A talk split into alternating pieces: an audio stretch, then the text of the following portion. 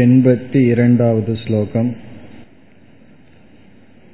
छिद्राणुवृत्तिर्नेतीति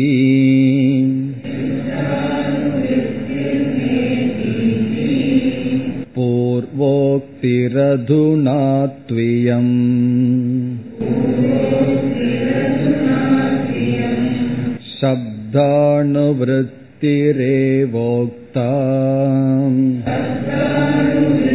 शब्दानुवृत्तिरेवोक्ता वचसो व्याहतिः कुतः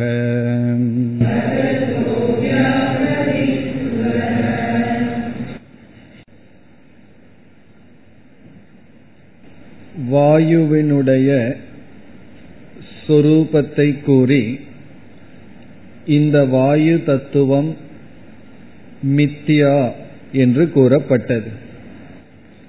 அப்பொழுது ஆகாசத்தில் ஒரு சந்தேகம் வந்தது. ஆகாசமானது வாயு முதலிய பூதங்களிடம் வியாபிக்கின்றது என்றும் கூறப்பட்டு ஆகாசம் வியாபிக்கவில்லை என்றும் கூறப்பட்டுள்ளது. இது எப்படி? என்ற சந்தேகம் வந்தது. இந்த சந்தேகம் வாயுவை பற்றிய விசாரத்தில் வருவதற்கு காரணம் ஆகாசம் வாயு முதலிய பூதத்தில் வியாபிக்கப்பட்டுள்ளது என்று கூறி பிறகு வியாபிக்கப்படவில்லை என்றும் கூறப்பட்டது. இது எப்படி என்ற பூர்வபக்ஷம் வந்தது. அதற்கு நாம் பதில் பார்த்தோம். ஆகாசத்துக்கு இரண்டு லட்சணம் ஒன்று அவகாசம் இனி ஒன்று சப்த குணம். அவகாசம் என்ற அடிப்படையில் பார்க்கும் பொழுது ஆகாசம் வியாபிக்கவில்லை. சப்த குணம் என்ற அடிப்படையில் இந்த ஆகாசமானது வாயு முதலிய பூதங்களில் வியாபிக்கின்றது என்ற பதிலை பார்த்தோம். எண்பத்தி ஓராவது ஸ்லோகத்தில் பூர்வபக்ஷம் வந்தது.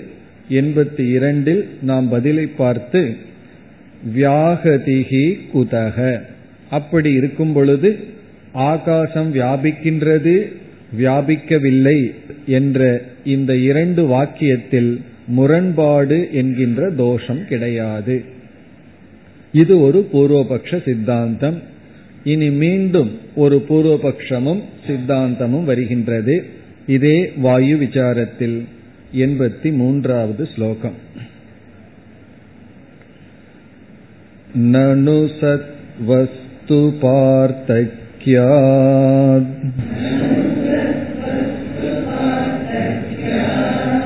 असत्त्वं चेत्तथा कथम्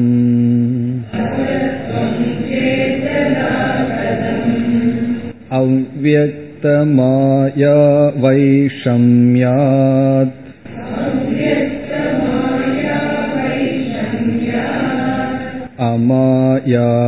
अमायामयतापिनो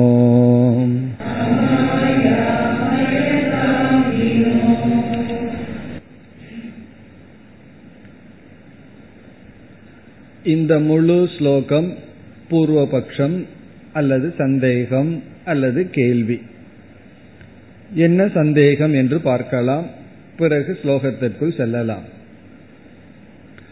வாயு ஆகாசம் இந்த இரண்டு பூதங்களை பற்றிய நாம் விசாரம் செய்யும் பொழுது முதலில் அந்தந்த பூதங்களினுடைய லட்சணத்தை பார்த்தோம். ஆகாசத்தின் லட்சணம் வாயுவினுடைய லட்சணம். பிறகு அதற்குள் இருக்கின்றது என்ற ஒரு சொல்லையும் பார்த்தோம். ஆகாஷக அஸ்தி வாயுகு அஸ்தி என்று சத் என்ற தத்துவம் வாயுவுக்குள்ளும் ஆகாசத்திற்குள்ளும் இருக்கின்றது என்று பார்த்து பிறகு சத்தையும் பூதத்தையும் பிரித்தோம். சத் வேறு ஆகாசம் வேறு. சத் வேறு வாயு வேறு என்று பிரித்தோம். அப்படி ஏன் பிரித்தோம் என்றால் சத் என்பது எல்லா இடத்திலும் அணுவிருத்தக தொடர்ந்து இருந்தது என்று பார்த்தோம். ஆகாசம் இருக்கிறது வாயு இருக்கிறது அக்னி இருக்கிறது. அந்த இருத்தல் சத்தானது தொடர்கிறது. ஆனால் வாயு என்று வரும்பொழுது ஆகாசம் வரவில்லை அக்னி என்று செல்லும் பொழுது வாயு வரவில்லை.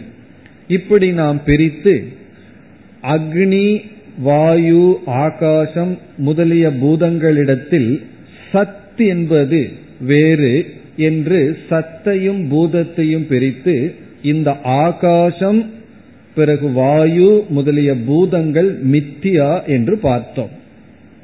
இப்படி நிலைநாட்டுவதற்கு நாம் கொடுத்த முக்கிய காரணம் என்னவென்றால் இவைகளெல்லாம் சத்திடமிருந்து வேறானது சத்து தான் தொடர்ந்து வருகிறதுன்னு பார்த்தோம். இப்ப ஆகாசம் மித்தியா அதற்கு நாம் கொடுத்த முக்கிய ஹேது சதக பின்னத்துவாத். ஆகாசமானது மித்தியா காரணம் சத்திடமிருந்து வேறுபடுவதனால். அதே போல வாயு மித்தியா அதற்கு காரணம் என்ன? சதக பின்னத்துவார் சத்திடமிருந்து வேறுபடுவதனால். இப்ப வேறுபட்டு இருத்தல் பின்னத்துவம் என்பது நமக்கு ஒரு காரணம். எதை நிலைநாட்ட? மித்தியா என்பதை நிலைநாட்ட.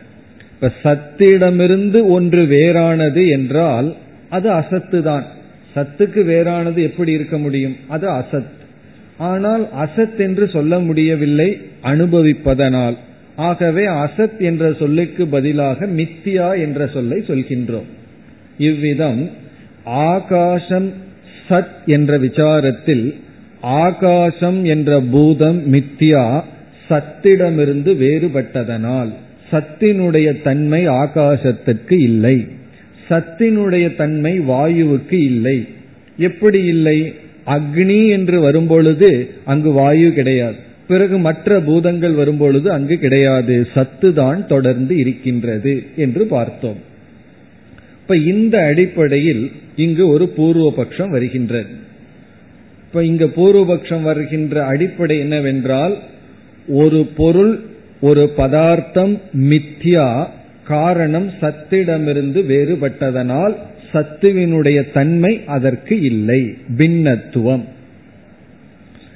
இந்த அடிப்படையில் இப்பொழுது சந்தேகம் என்னவென்றால் வாயு என்கின்ற இந்த தத்துவம் மித்தியாவாக ஏன் இருக்க வேண்டும்? அது மித்தியா அல்ல. பூர்வபக்ஷி சொல்கின்றான் வாயு என்ற தத்துவம் நிஸ்தத்துவம் அல்ல. மித்தியா அல்ல. காரணம் என்ன? அவன் கூறுகின்றான் இந்த வாயு என்பது எதனிடமிருந்து வேறுபடுகிறதோ அதன் தன்மையுடன் அது கூடியிருக்க முடியாது. ஆகாசம் சத்தல்ல காரணம் சத்திடமிருந்து வேறுபட்டிருக்கின்றது.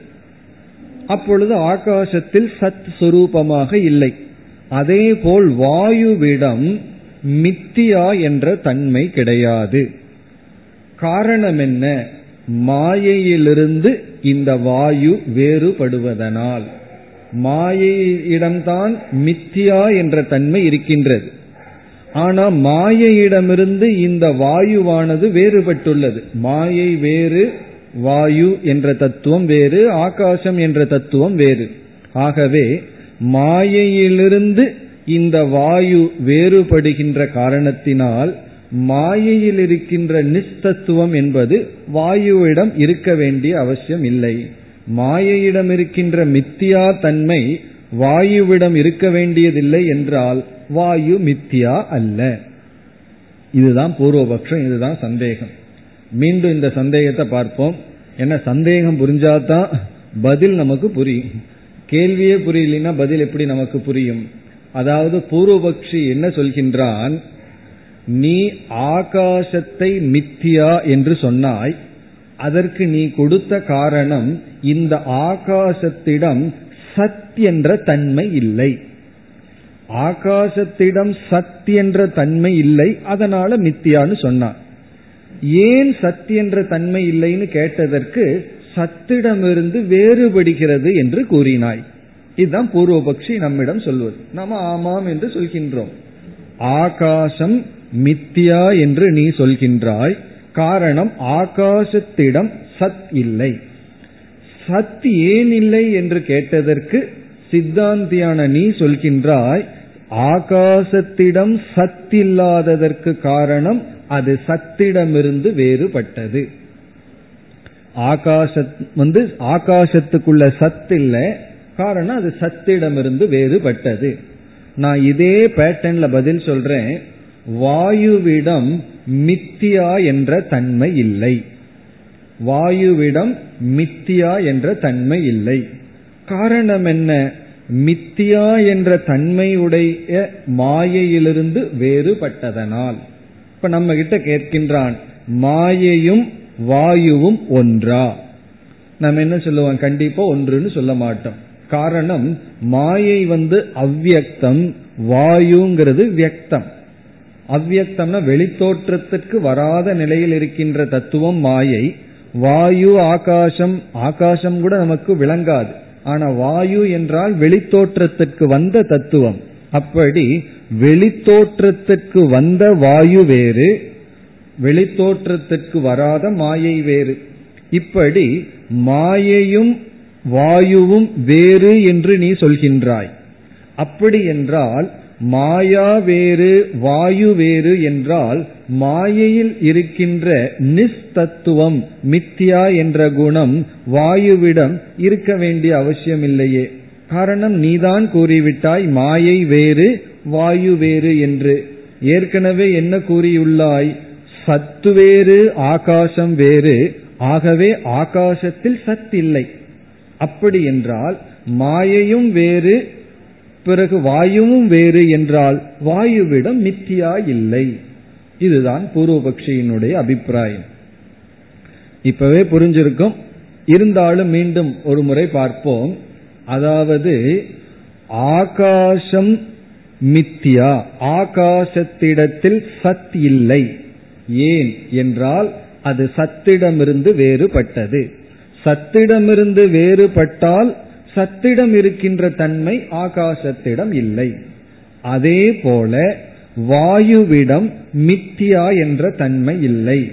காரணம் இந்த வாயுவானது மித்தியா என்ற தன்மையை உடைய மாயையிலிருந்து வேறுபட்டது. இதுதான் பூர்வபக்ஷம். ஆகாசத்துல சத்தில்ல சத்திடமிருந்து வேறுபட்டதனால்.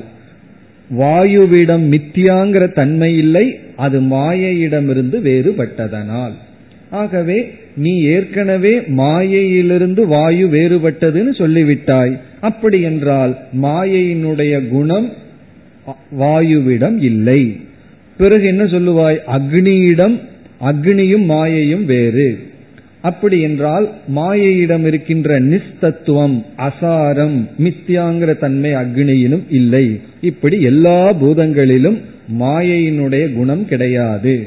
மாயையினுடைய குணம் நிஸ்தத்துவம் மித்தியா இது மித்தியா அல்ல. இதுதான் பூர்வபக்ஷம். இதைத்தான் இங்கு பூர்வபக்ஷியானவன் சொல்கின்றான்.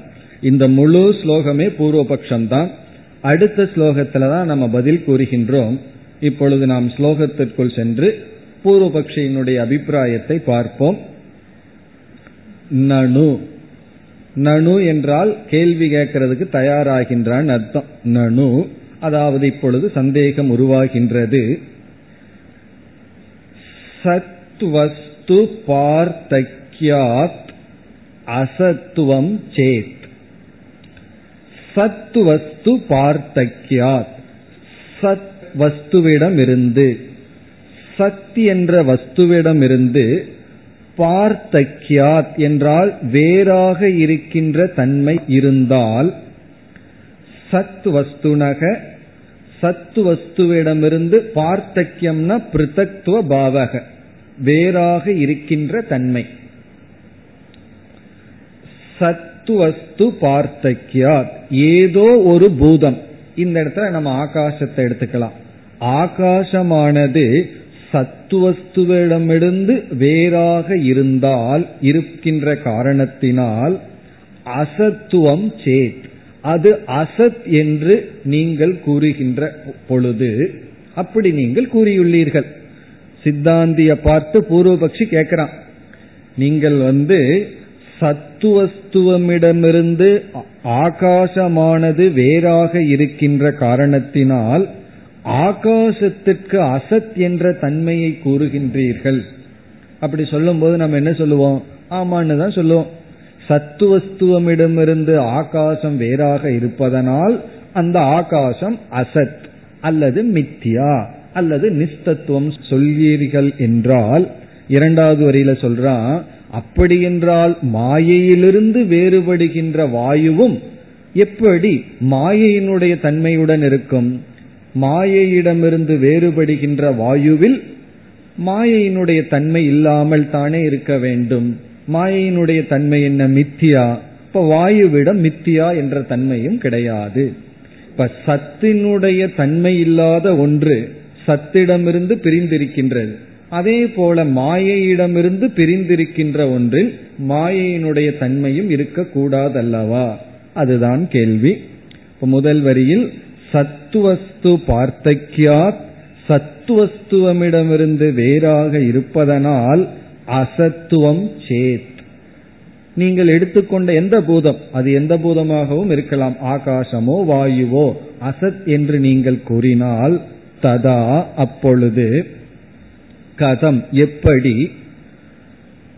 கதம்ங்கிறத அடுத்த வரியில கடைசியில நோ அப்படிங்கறதோட சேர்த்திக்கணும். கதம் நோ அப்படின்னா எப்படி இருக்க முடியாது? என்று கேட்கின்றான். அது எப்படி இருக்க முடியாது? அது என்ன? அவ்வக்த மாயா வைஷம்யாத். அவ்வக்த மாயா. மாயையினுடைய லட்சணத்தையே இங்கு வந்து பூர்வபக்ஷி சொல்கின்றான். அவ்வக்தமாக இருக்கின்ற மாயையிடமிருந்து அவ்வக்த மாயா இந்த அவ்வக்தம்ங்கிறத ஹேது கர்ப்ப விசேஷனம்னு சொல்றது இதுக்கு பேரு. ஹேது கர்ப்ப விசேஷனம்னா அந்த ஹேதுவையே ஒரு அஜெக்டிவா போடுறது. கர்ப்பம்னு அதை வச்சிருக்கிறது. ஹேதுவையே அதுக்குள்ள ஒரு லட்சணமா போடுறது விசேஷமாக போடுவது. மாயை அவ்வக்தமாக இருக்கின்ற காரணத்தினால்தான் வியக்தமாக இருக்கின்ற வாயுவிடமிருந்து வேறாக இருக்கின்றது. அப்படி அவ்வக்த மாயா. அவ்வக்தம்னா வெளித்தோற்றத்திற்கு வராத மாயையிடமிருந்து வைஷம்யாத். வைஷம்யம்னா இங்கு பிருத்தத்துவம் வேறாக இருக்கின்ற காரணத்தினால். மாயையிடமிருந்து வேறாக இருக்கின்ற காரணத்தினால் இப்ப வந்து மாயையிடமிருந்து ஒரு பொருள் வேறு என்று சொல்லிவிட்டால் அந்த பொருள் இடம் என்ன தன்மை இருக்கின்றதோ அந்த தன்மை இருக்காது. இப்ப மாயையினுடைய தன்மை இல்லாத தன்மை அதை கூறுகின்றார். அமாயா மயதா அபி நோ. அமாயா மயதா என்றால் மாயாமயம்னா மாயையினுடைய தன்மை. மாயாமயதா என்றால் மாயையினுடைய சொரூபம். மாயையினுடைய சொரூபம் என்ன? மித்யா. அதை நம்ம பலமுறை பார்த்திருக்கோம். மித்யாவுக்கும் மாயைக்கும் உள்ள வேறுபாடு தெரிஞ்சிருக்கணும்னு பலமுறை பார்த்திருக்கோம். மாயா என்ற ஒரு தத்துவம் அதனுடைய இருப்பை குறிப்பதுதான் மித்தியா என்ற சொல். இப்ப மாயையினுடைய சொரூபம் மித்தியா. இப்ப மாயா மயதா என்றால் மாயா மயமாக இருத்தல். அமாயா மயதா என்றால் மாயா மயமாக இல்லாமல் இருத்தல். அதாவது மித்யாவாக இல்லாமல் இருத்தல். நோ கதம் நோ அப்படியே இருக்கக்கூடாது. அவ்வக்தமான மாயையிலிருந்து வேறுபட்டால் வேறுபட்ட பொருள் மாயையினுடைய தன்மை இல்லாமல் ஏன் இருக்கக்கூடாது? அப்படி என்றால் அப்படித்தானே இருக்கும் என்பது இங்கு பூர்வபக்ஷம். அமாயா மயதா அபி நோ. அமாயா மயதான்னா மித்யாத்துவம் மித்யாவாக இருக்கக்கூடாது. அமித்யாத்வம் அர்த்தம். மித்யாவாக இல்லாத தன்மை தானே இருக்கும் என்பது இங்கு கருத்து. இதை இனியும் சுருக்கமா சொல்ல வேண்டும் என்றால் ரெண்டு பொருள் இருக்கு. ஒரு பொருளும் இனி ஒரு பொருளும் வேறு என்று சொல்லிவிட்டால் அந்த பொருளினுடைய தன்மை இதில் இருக்காது. இப்ப வந்து புஸ்தகம்னு ஒன்று இருக்கு. பிறகு வந்து வாட்சின்னு ஒன்று இருக்கு. புஸ்தகமும் வாட்சும் வேறு வேறு என்று சொல்லிவிட்டால் புஸ்தகத்தினுடைய சொரூபம் வாட்சில இருக்காது. அப்படி மாயையும் வாயுவும் ஒன்றா வேறா. பூர்வபக்ஷி நம்ம கிட்ட கேட்கிறான். நம்ம என்ன சொல்லியிருக்கோம்? மாயையிலிருந்து வெளிவந்திருக்கு வாயு மாயை வந்து அவ்வியக்தம் வாயு வந்து வெளித்தோற்றத்திற்கு வந்த வியக்தம். இரண்டு ஒன்றுன்னு சொல்ல முடியாது. இரண்டு வேறுதான்னு சொல்றோம் அப்படி சொன்னவுடன் மாயையும் வாயுவும் வேறு என்றால் மாயையிடம் இருக்கின்ற மித்தியா என்ற தன்மை வாயுவில் எப்படி இருக்கும்? நீங்க தான் முதல் வரியில ரெண்டும் வேறுன்னு சொல்லிவிட்டீர்களே. பிறகு இந்த வேறுங்கிறத ஏற்கனவே நீங்கள் ஹேதுவாக பயன்படுத்தியுள்ளீர்கள். சத்து வேறு ஆகாசம் வேறு. ஆகவே ஆகாசத்துல சத்து இல்லை. இரண்டும் வேறுபட்டதனால் சொல்லி இருக்கிறீர்கள் அதே அடிப்படையில் நானும் கூறுகின்றேன் மாயையும் வாயுவும் வேறு என்றால் மாயையிடம் இருக்கின்ற மித்தியா என்ற தன்மை வாயுவிடம் இல்லை. வாயுவிடம் இருக்கக்கூடாது இரண்டும் வேறு தானே. அதுதான் பூர்வபக்ஷம். பூர்வபக்ஷம் புரிஞ்சிருக்கும் நினைக்கிறேன். இனி வந்து சித்தாந்தத்துக்கு போவோம். என்ன இதை புரிஞ்சாதான் பதில் நமக்கு நன்கு புரியும். இப்ப இந்த முழு ஸ்லோகமே பூர்வ பட்சம்தான் முதல் வரியில சத்துவஸ்துவிடமிருந்து வேறாக இருத்தல் எது இருக்கோ அதுக்கு அசத்துங்கிற தன்மையை நீங்கள் சொன்னால் மாயையிலிருந்து வேறாக இருப்பதற்கு அதுவும் மாயைக்கு வேறான தன்மையுடன் தான் இருக்க வேண்டும். அப்படித்தானே இருக்க வேண்டும். கதம் நோ என்றால் அப்படி இருக்கலாமே. இது வந்து கதம் நோங்கிறதுலிருந்து நமக்கு எதிரான பூர்வபக்ஷி அல்ல. நம்ம சித்தாந்தியே தான் நம்ம ஸ்டூடெண்டே தான் பூர்வபக்ஷி ஆகி விடுகிறார்கள் சில சமயம். முன்னாடி உட்கார்ந்துட்டு அது ஏன் அப்படி இருக்கக்கூடாது என்று எனக்கு தோன்றுகிறது இப்படி சிஷ்யனே பூர்வபக்ஷி ஆனதுனால குருவானவர் அதுக்கு நேரடியான பதில் சொல்கின்றார் அதற்கு வந்து பதில் அடுத்த ஸ்லோகத்தில் வருகின்றது எண்பத்தி நான்கு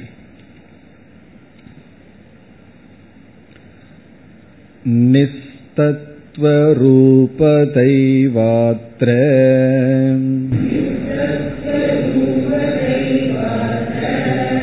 माया त्वस्य प्रयोजिका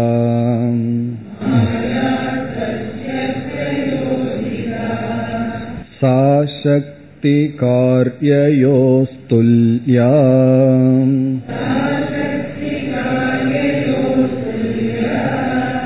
व्यक्ता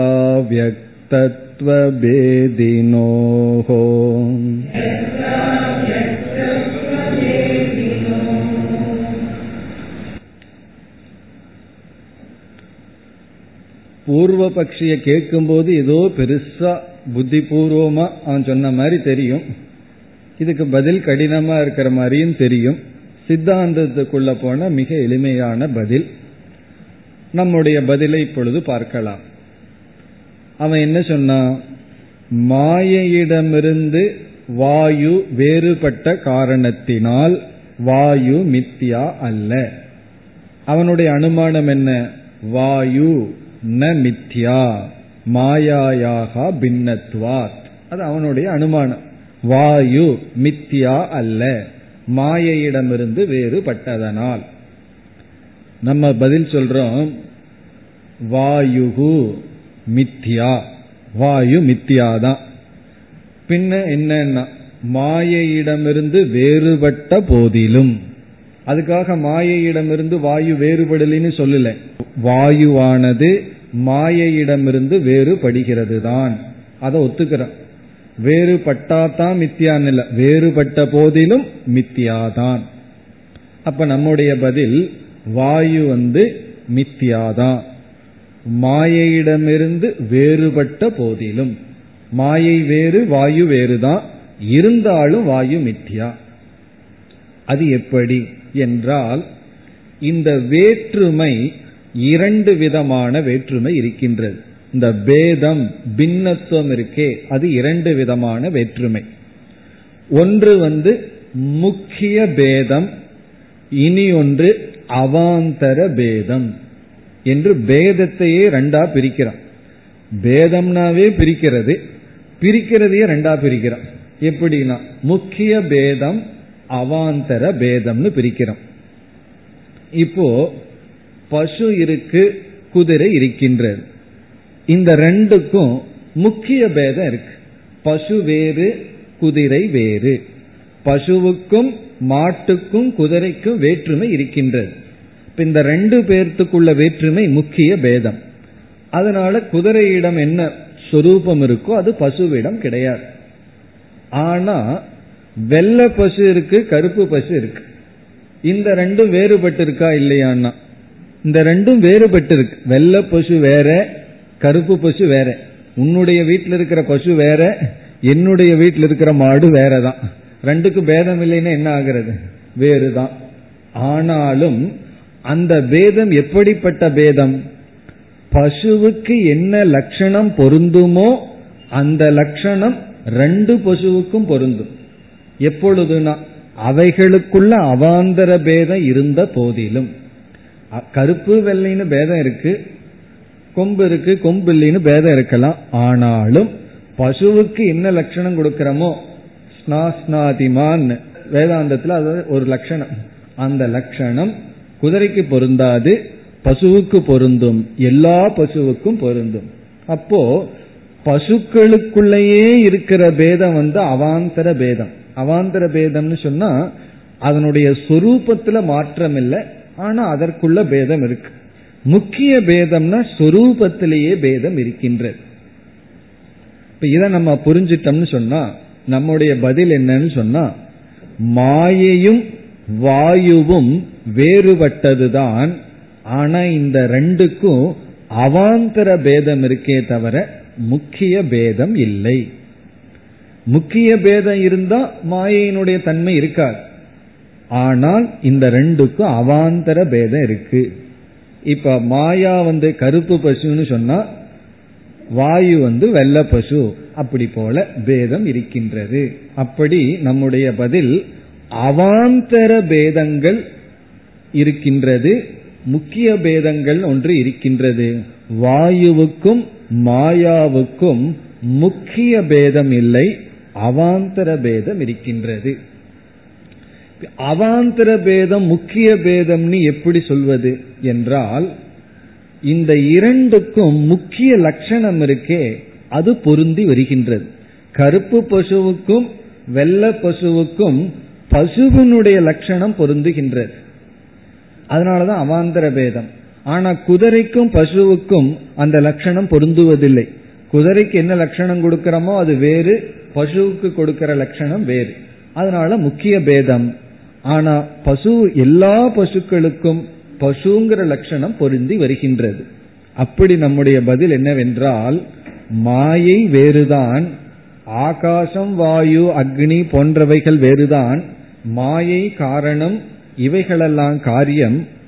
இருந்த போதிலும் இந்த இரண்டுக்கும் உள்ள வேற்றுமை முக்கிய வேற்றுமை இல்லை. அவாந்தர பேதம் இருக்கின்றது. பிறகு இவைகளுக்குள் நிஸ்தத்துவம் என்பது சாமான்யமாக இருக்கின்றது. பசுவினுடைய லட்சணம் எல்லா பசுவுக்கும் இருக்கிறது போல எல்லா பூதங்களுக்கும் பிறகு மாயைக்கும் அசாரம் சார்ந்திருத்தல் நிஸ்தத்துவம் அல்லது மித்தியா என்ற இலக்கணம் பொதுவாக இருக்கின்றது. ஆகவே வாயு மித்யா காரணம் என்ன என்றால் அதுல வந்து நிஸ்தத்துவங்கிற லட்சணம் செல்கின்றது. மாயைக்கு இருக்கிற லட்சணம் வாயுவுக்கும் செல்கின்றது. அந்த பதில் தான் இங்கு சொல்லப்படுகின்றது. அதாவது வாயு மாயா அல்ல. அதாவது மித்தியா அல்லன்னு சொல்ல முடியாது. காரணம் இந்த வாயுவிடம் சார்ந்திருத்தல் என்கின்ற தன்மை இருக்கின்றது. ஆகாசத்திடம் சார்ந்திருத்தல்ங்கிற தன்மை இருக்கின்றது. அக்னி முதலிய பூதங்களிடமும் மித்தியாவினுடைய லட்சணம் இருக்கின்றது. ஆனாலும் அதற்குள்ள அவாந்தர பேதம் இருக்கலாம். அது இருக்கட்டுமே என்று இவர் கூறுகின்றார். இதுதான் இங்கு பதில். இப்ப முதல் வரிக்கு வந்தால் நிஸ்தத்துவ ரூபதா ஏவ அத்திர நிஸ்தத்துவ ரூபதா. மித்தியாவாக இருக்கின்ற தன்மை. ரூபதா அப்படின்னா சுரூபமாக இருத்தல் நிஸ்தத்துவமாக இருத்தல் என்ற தன்மை. நிஸ்தத்துவ ரூபதா ஏவ அந்த ஒரு தன்மைதான் அத்த இந்த விஷயத்தில். இப்ப நாம விசாரம் செய்து கொண்டிருக்கின்ற விஷயத்தில் அதாவது வாயு விஷயத்தில் மாயாத்வஸ்ய பிரயோஜிகா. மாயாத்வசிய என்றால் மித்தியாத்வசிய இங்கு மாயாங்கிறது மித்யான்னு அர்த்தம். மாயாத்வசியன மித்யாவாக இருத்தல் என்ற தன்மைக்கு ஒரு பொருள் ஒரு பதார்த்தம் அல்லது ஒரு தத்துவம் மித்தியாவாக இருத்தல் என்பதற்கு ஒரு தத்துவம் மித்யாவாக இருத்தல் என்ற தன்மையுடன் கூடியிருப்பதற்கு நிஸ்தத்துவ ரூபதா. நிஸ்தத்துவமாக இருத்தல் என்பதுதான் இனி கடைசி சொல் பிரயோஜிகா. பிரயோஜிகா என்ற சொல்லினுடைய பொருள் நிர்ணயிப்பது நிர்ணயம் செய்வது. பிறகு நம்ம சேர்ந்து வாக்கியத்தை பார்த்தா புரிந்துவிடும். நிர்ணயம் செய்வது. இப்ப இந்த வரியில் என்ன சொல்லப்படுகின்றது? ஒரு பொருள் ஒரு தத்துவம் தத்துவம்னா இங்க பூதங்கள் எல்லாம் அல்லது எந்த ஒரு பொருளும். மித்தியாவாக இருக்கின்ற தன்மையுடன் கூடியது என்பதை நிர்ணயம் செய்வது நிஸ்தத்துவம் என்கின்ற லட்சணம்தான். நிஸ்தத்துவம்னா சார்ந்திருத்தல். ஒரு தத்துவமானது மித்யாவாக இருத்தல் என்ற தன்மையை நிர்ணயிப்பது. மித்யாத்வசிய பிரயோஜிகா என்றால் மித்தியா என்ற தன்மையை நிர்ணயிப்பது. கோத்துவசிய பிரயோஜிகா அப்படின்னு சொல்லி கோவினுடைய லட்சணத்தை சொல்லணும். கோத்துவசிய பிரயோஜிக்கான ஒரு மாடு மாடு என்ற தன்மையுடன் இருப்பதை நிர்ணயிப்பது என்னன்னா மாட்டுக்கு ஒரு லட்சணம் இருக்கு. அந்த ஒரு கொழும்பு ஒரு கழுத்துல தொங்கிட்டு இருக்குமே அதுதான். அந்த லட்சணத்தை சொல்வது போல கோத்வசிய பிரயோஜிக்கான்னு சொல்வது போல மித்யாவாக இருக்கின்ற தன்மையை நிர்ணயிப்பது மித்யாத்வசிய பிரயோஜிகா. இந்த பிரயோஜிக்காவை நல்லா புரிஞ்சுக்கணும்னா வேற சமஸ்கிருத வார்த்தையில நிர்ணய ஹேதுகு. நிர்ணய ஹேதுகுன்னா நிர்ணயம் செய்கின்ற காரணம். அதுதான் முதல் சொல்லல சொல்லியிருக்கார் நிஸ்தத்துவ ரூபா ஏவ. மித்யாவினுடைய லட்சணத்தை சொல்றார். இந்த லட்சணம்தான். மித்தியாவாக மித்யாவாக ஒரு பதார்த்தம் மித்யாவாக இருத்தல் என்ற தன்மையை நிர்ணயிப்பது அது சார்ந்திருத்தல் என்ற தன்மையுடன் கூடி இருத்தலே. அந்த தன்மை வாயுவிடமும் இருக்கின்றது மாயையிடமும் இருக்கின்றது. வாயுவும் சார்ந்திருக்கு மாயையும் சார்ந்திருக்கின்றது. இப்ப அவைகளுக்குள் அவாந்திர பேதம் இருக்கின்றதே தவிர முக்கிய பேதம் இல்லை. அப்படி இப்ப இங்க எந்த விதத்துல அப்ரோச் பண்றாருன்னா வாயுங்கிறத எடுத்துக்கிறார் மாயாங்கிறத எடுத்துக்கிறார். இந்த ரெண்டுக்குமே மித்தியாங்கிறதனுடைய தன்மை சார்ந்திருத்தல்ங்கிற தன்மை பொதுவாக இருக்கின்றது. இப்ப கருப்பு மாடு வெள்ள மாடுவை எடுத்துட்டு இந்த ரெண்டுக்குமே மாட்டுக்கு கொடுக்கிற லட்சணம் பொதுவாக இருப்பது இருக்கிறது என்று சொல்வது போல மாயா வாயு இதை எடுத்துட்டு இந்த இரண்டுக்குமே மித்தியாவாக இருக்கின்ற தன்மை பொருந்தி வருவதனால் இந்த இரண்டும் ஒன்றுக்கொன்று வேறுபட்ட போதிலும் மித்தியா என்ற அடிப்படையில் வேறுபடுவதில்லை. இப்ப வந்து மனிதர்கள் அப்படின்னு இருக்கும். அதுல வந்து இளைஞர்கள் வயோதிகர்கள் ஆண்கள் பெண்கள் இருக்கும். இதெல்லாம் அவாந்திர பேதம்.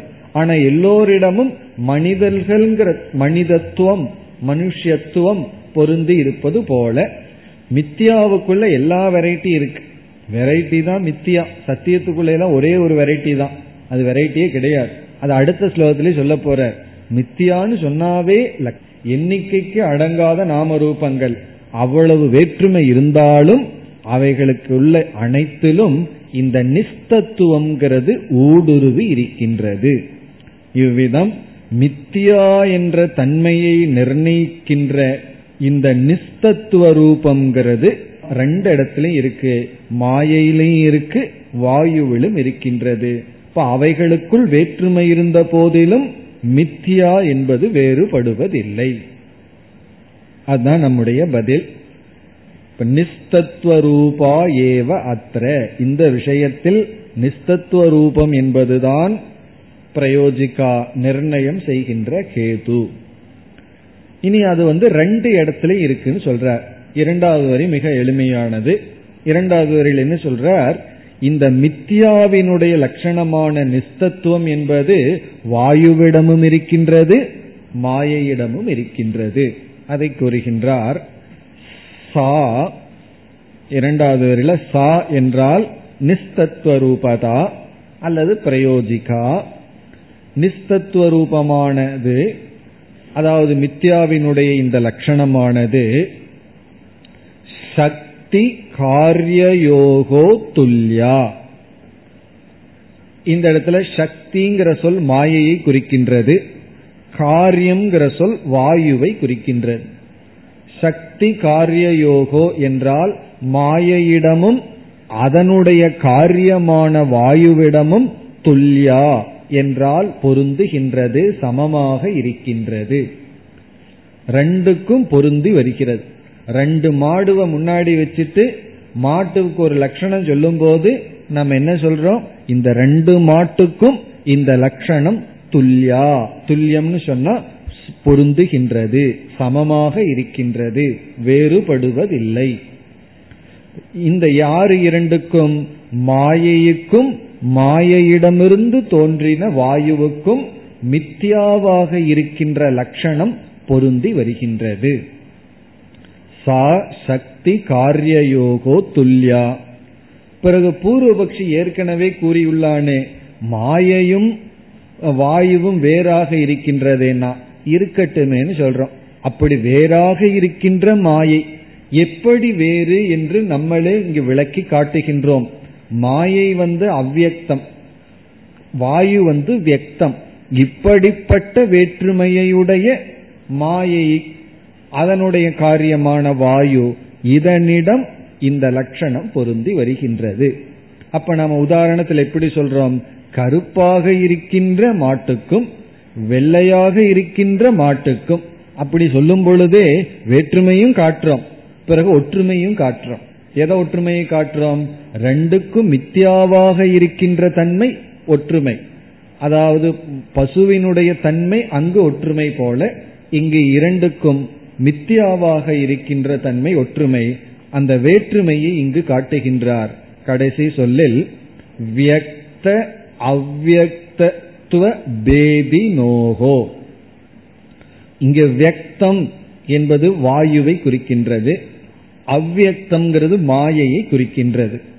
வியக்த அவ்வக்தத்துவம் என்றால் வெளிப்படுதல் வெளித்தோற்றத்திற்கு வருதல் அவ்வக்தம்னா வெளித்தோற்றத்திற்கு வராமல் இருத்தல் பேதினோகோனா இப்படிப்பட்ட வேற்றுமைகளை உடைய. இந்த ரெண்டு விதமான வேற்றுமைகளை உடைய இந்த இரண்டுக்கும் மித்யாவினுடைய லட்சணம் துல்லியா பொருந்தி இருக்கின்றது சமமாக இருக்கின்றது. பேதினோகோன இந்த இரண்டுக்கும் இந்த பேதம் இருக்கின்றது. வியக்த அவ்வக்தத்துவ பேதி நோகோ வியக்தமாகவும் அவ்வக்தமாகவும் வேற்றுமைகளுடன் கூடிய இதெல்லாம் ரொம்ப அழகா அவருடைய லாங்குவேஜினுடைய பியூட்டியை அனுபவிக்கலாம். எவ்வளவு பெரிய கருத்தை சுருக்கமா சொல்லி இருக்கின்றார் வெளித்தோற்றத்துக்கு வந்தும் வெளித்தோற்றத்துக்கு வராமல் இருத்தல் என்ற வேற்றுமைகளை உடைய சக்தி சக்தி காரியமான இந்த இரண்டுக்கும் மித்தியாவாக இருத்தல் என்ற தன்மையானது சமமாக இருக்கின்றது. இதுதான் பதில். பூர்வபக்ஷம் என்ன சித்தாந்தம் என்ன? மாயை வாயு.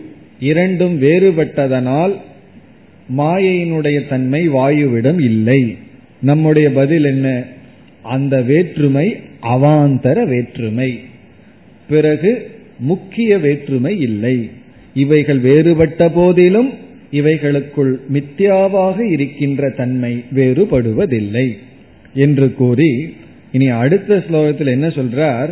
நம்ம வந்து இப்ப சத்திய மித்தியாவை பற்றிய பிரித்தல் இருக்கோம். மித்தியாவுக்குள்ள எத்தனையோ டிவிஷன் இருக்கு. அதை பத்தி இப்ப ஏன் பிரிச்சிட்டு இருக்க அப்படின்னு சொல்ற இப்ப ரெண்டு வீட்டுக்கு ஒரு குடும்பத்துக்கு இனி ஒரு குடும்பம் பிரச்சனை இருக்குன்னு சொன்னா நம்ம எல்லாம் சேர்ந்து மத்த அடுத்த குடும்பத்தோட ரகலை பண்ணிட்டு இருக்கோம். நமக்குள்ள ரகலையை இப்ப வச்சுக்க வேண்டாங்கிற மாதிரி. நமக்குள்ளயும் வீட்டுக்குள்ள ப்ராப்ளம் இருக்கு. அது இப்ப வேண்டாம். நம்ம வேற ஒரு குடும்பத்தோட எல்லாம் இப்ப டிஃபரன்ஸ் ஆஃப் ஒப்பீனியன்ல இருக்கங்கிறது போல மித்யாவுக்குள்ள எத்தனையோ பேதம் இருக்கு. அதை பற்றி இங்க விசாரம் நடக்கல. சத்தியத்துக்கும் மித்யாவுக்கும் தான் இங்க விசாரம் நடந்துட்டு இருக்கு அதனால மித்யாவுக்குள்ள இருக்கிற பேதத்தை நீ பார்க்காத. அது பேதம் அவைகளுக்குள் இருந்தாலும் அது மித்யா மித்யா தான் என்று அடுத்த ஸ்லோகத்தில் கூறுகின்றார். எண்பத்தி ஐந்து. सदसत्त्वविवेकस्य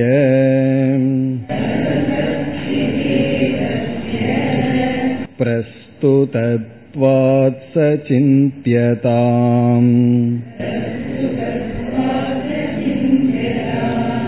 असतो वान्तरभेदः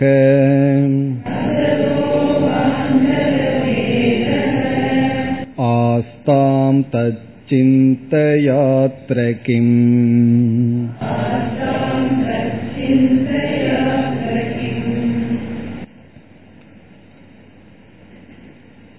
பூர்வபக்ஷியிடம் இப்ப சித்தாந்தி சொல்கின்றார் இப்ப நம்ம என்ன விசாரத்தில் இருக்கோம் என்றால் சத்துக்கும் அசத்துக்கும் சத்திய மித்யா விசாரத்தில் இருக்கும் இருக்கின்றோம் நீ மித்தியாவுக்குள் இருக்கின்ற பேதங்களை பற்றிய விசாரத்துல நம்ம இல்லை.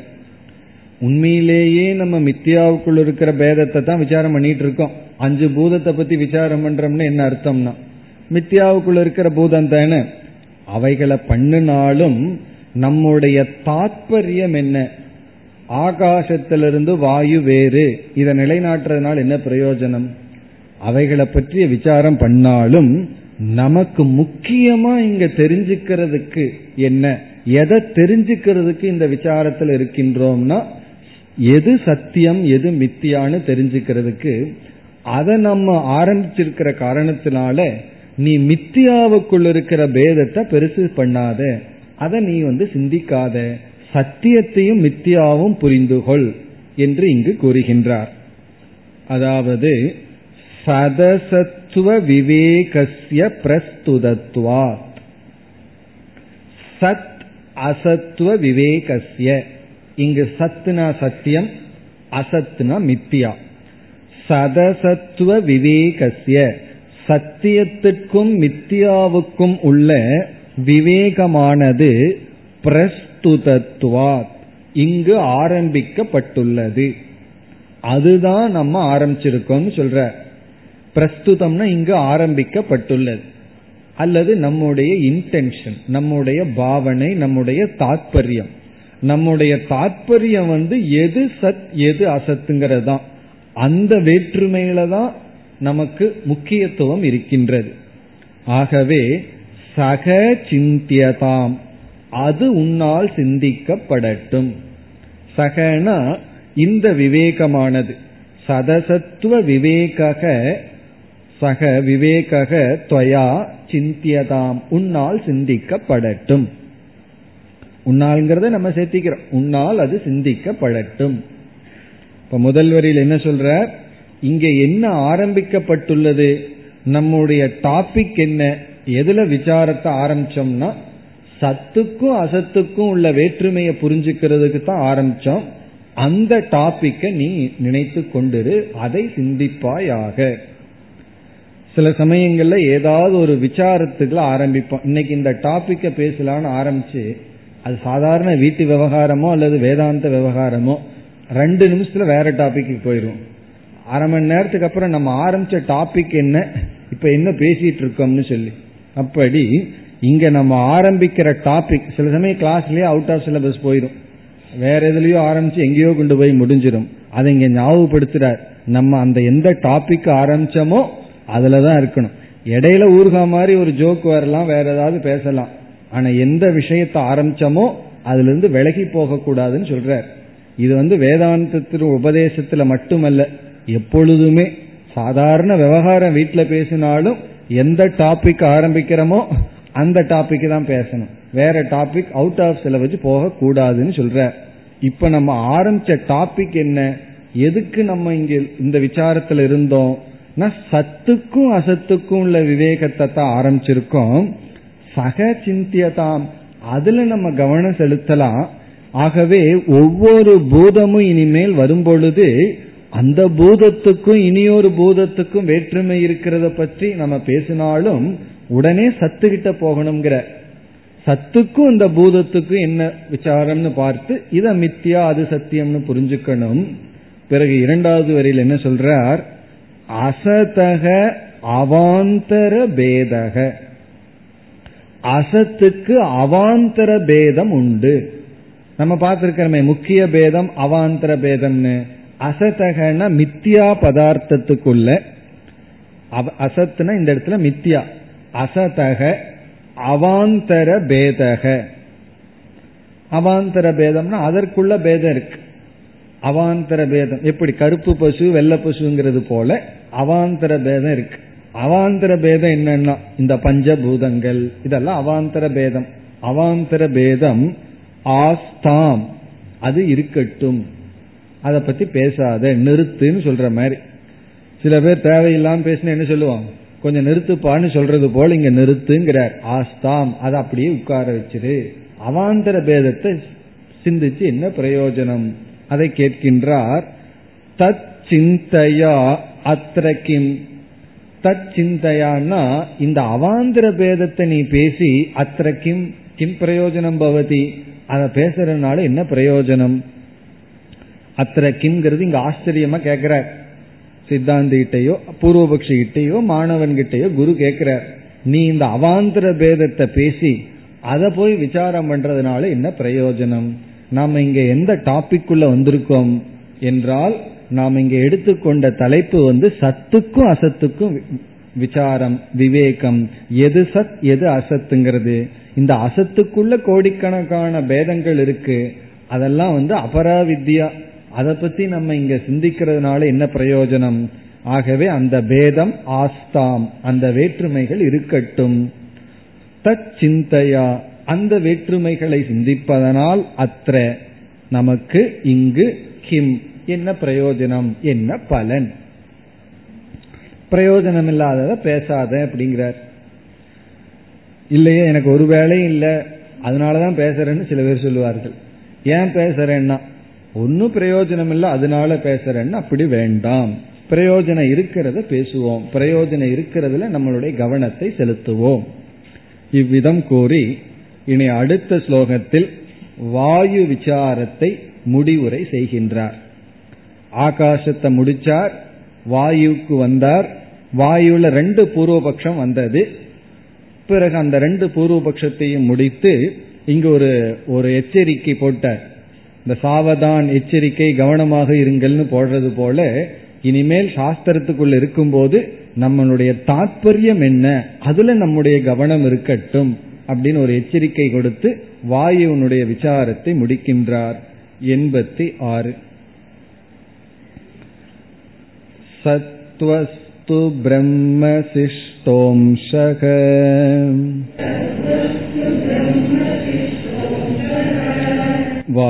वायुर्मिथ्या यथा वियते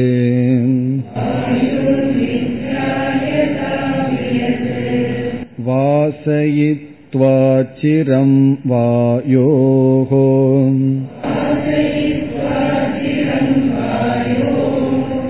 मिथ्यात्वं मरुतं त्यजेत्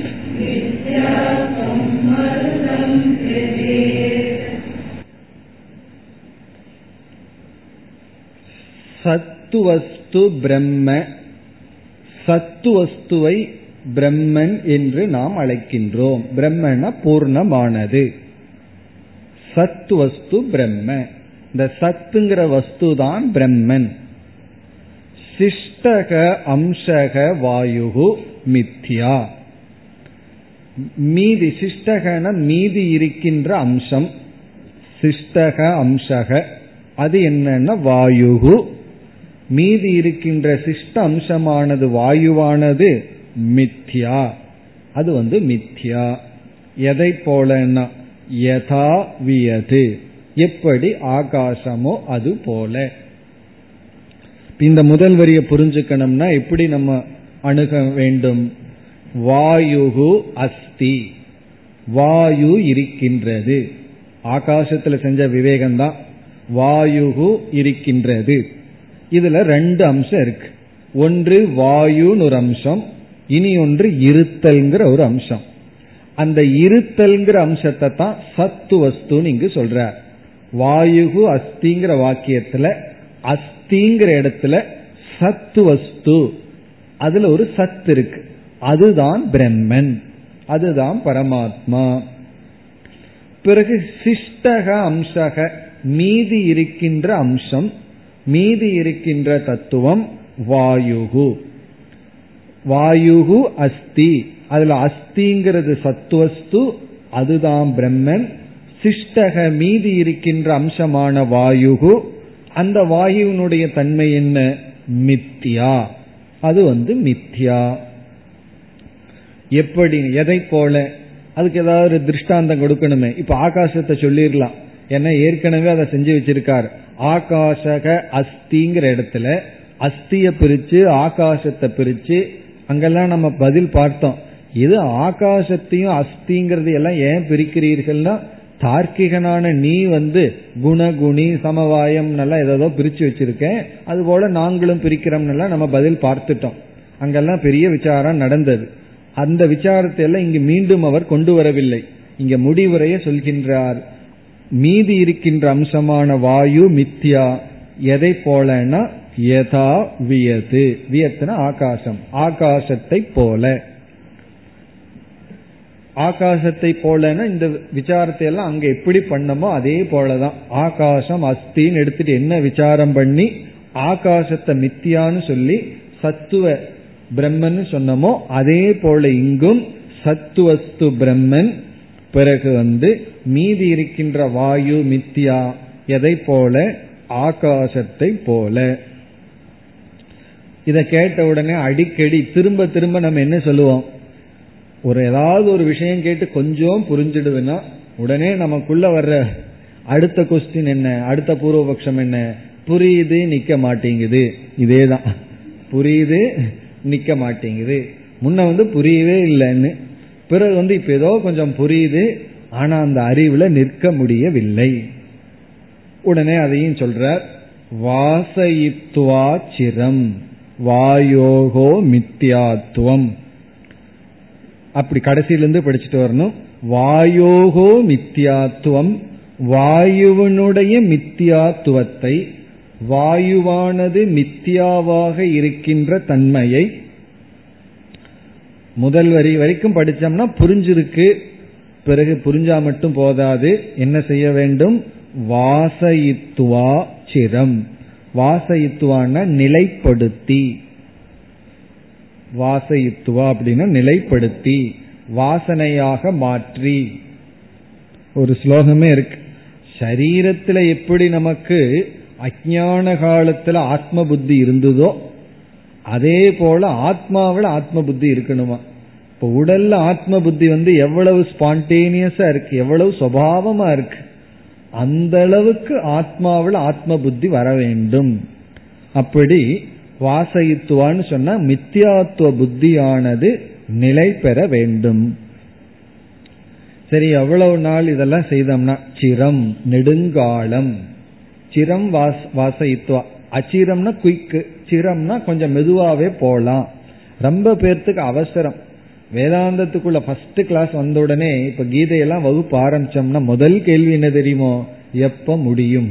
ஃபர்ஸ்ட் கொஸ்டின் கிளாஸே ஆரம்பிக்கல. இனாகரேஷனே பண்ணல. முதல் கேள்வி எப்ப முடியும்? ஏன்னா அதை வச்சுட்டு பிளான் பண்ணிடலாம் உடனே. அன்னைக்கு நான் வந்து என்னுடைய டேட் ஆஃப் மோக்ஷம்னு முடிவு பண்ணிடலாம்னு. அப்படி எல்லாத்துக்கும் ஒரு அவசரம். அப்படி வேண்டாம். மெதுவாகவே.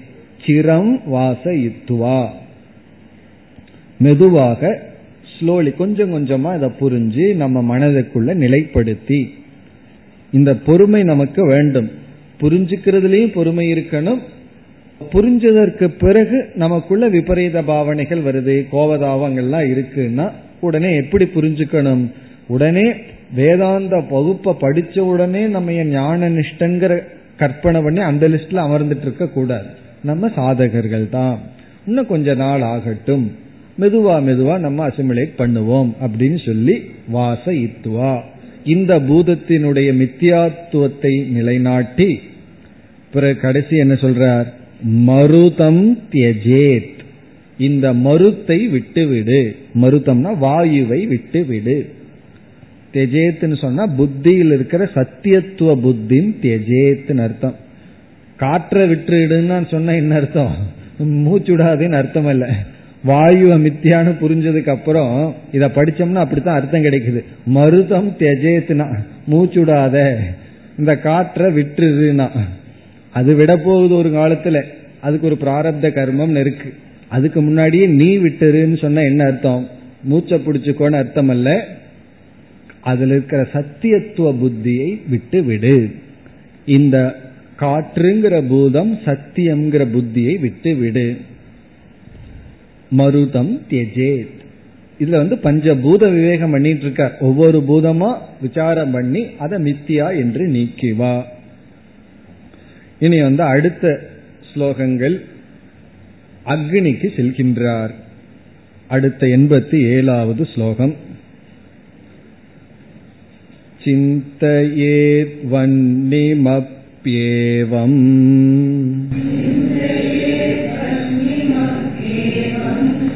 मरुतो न्यूनवर्तिनम्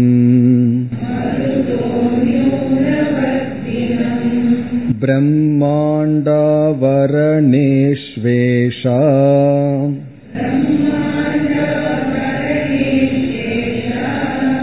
न्यूनाधिकविचारणा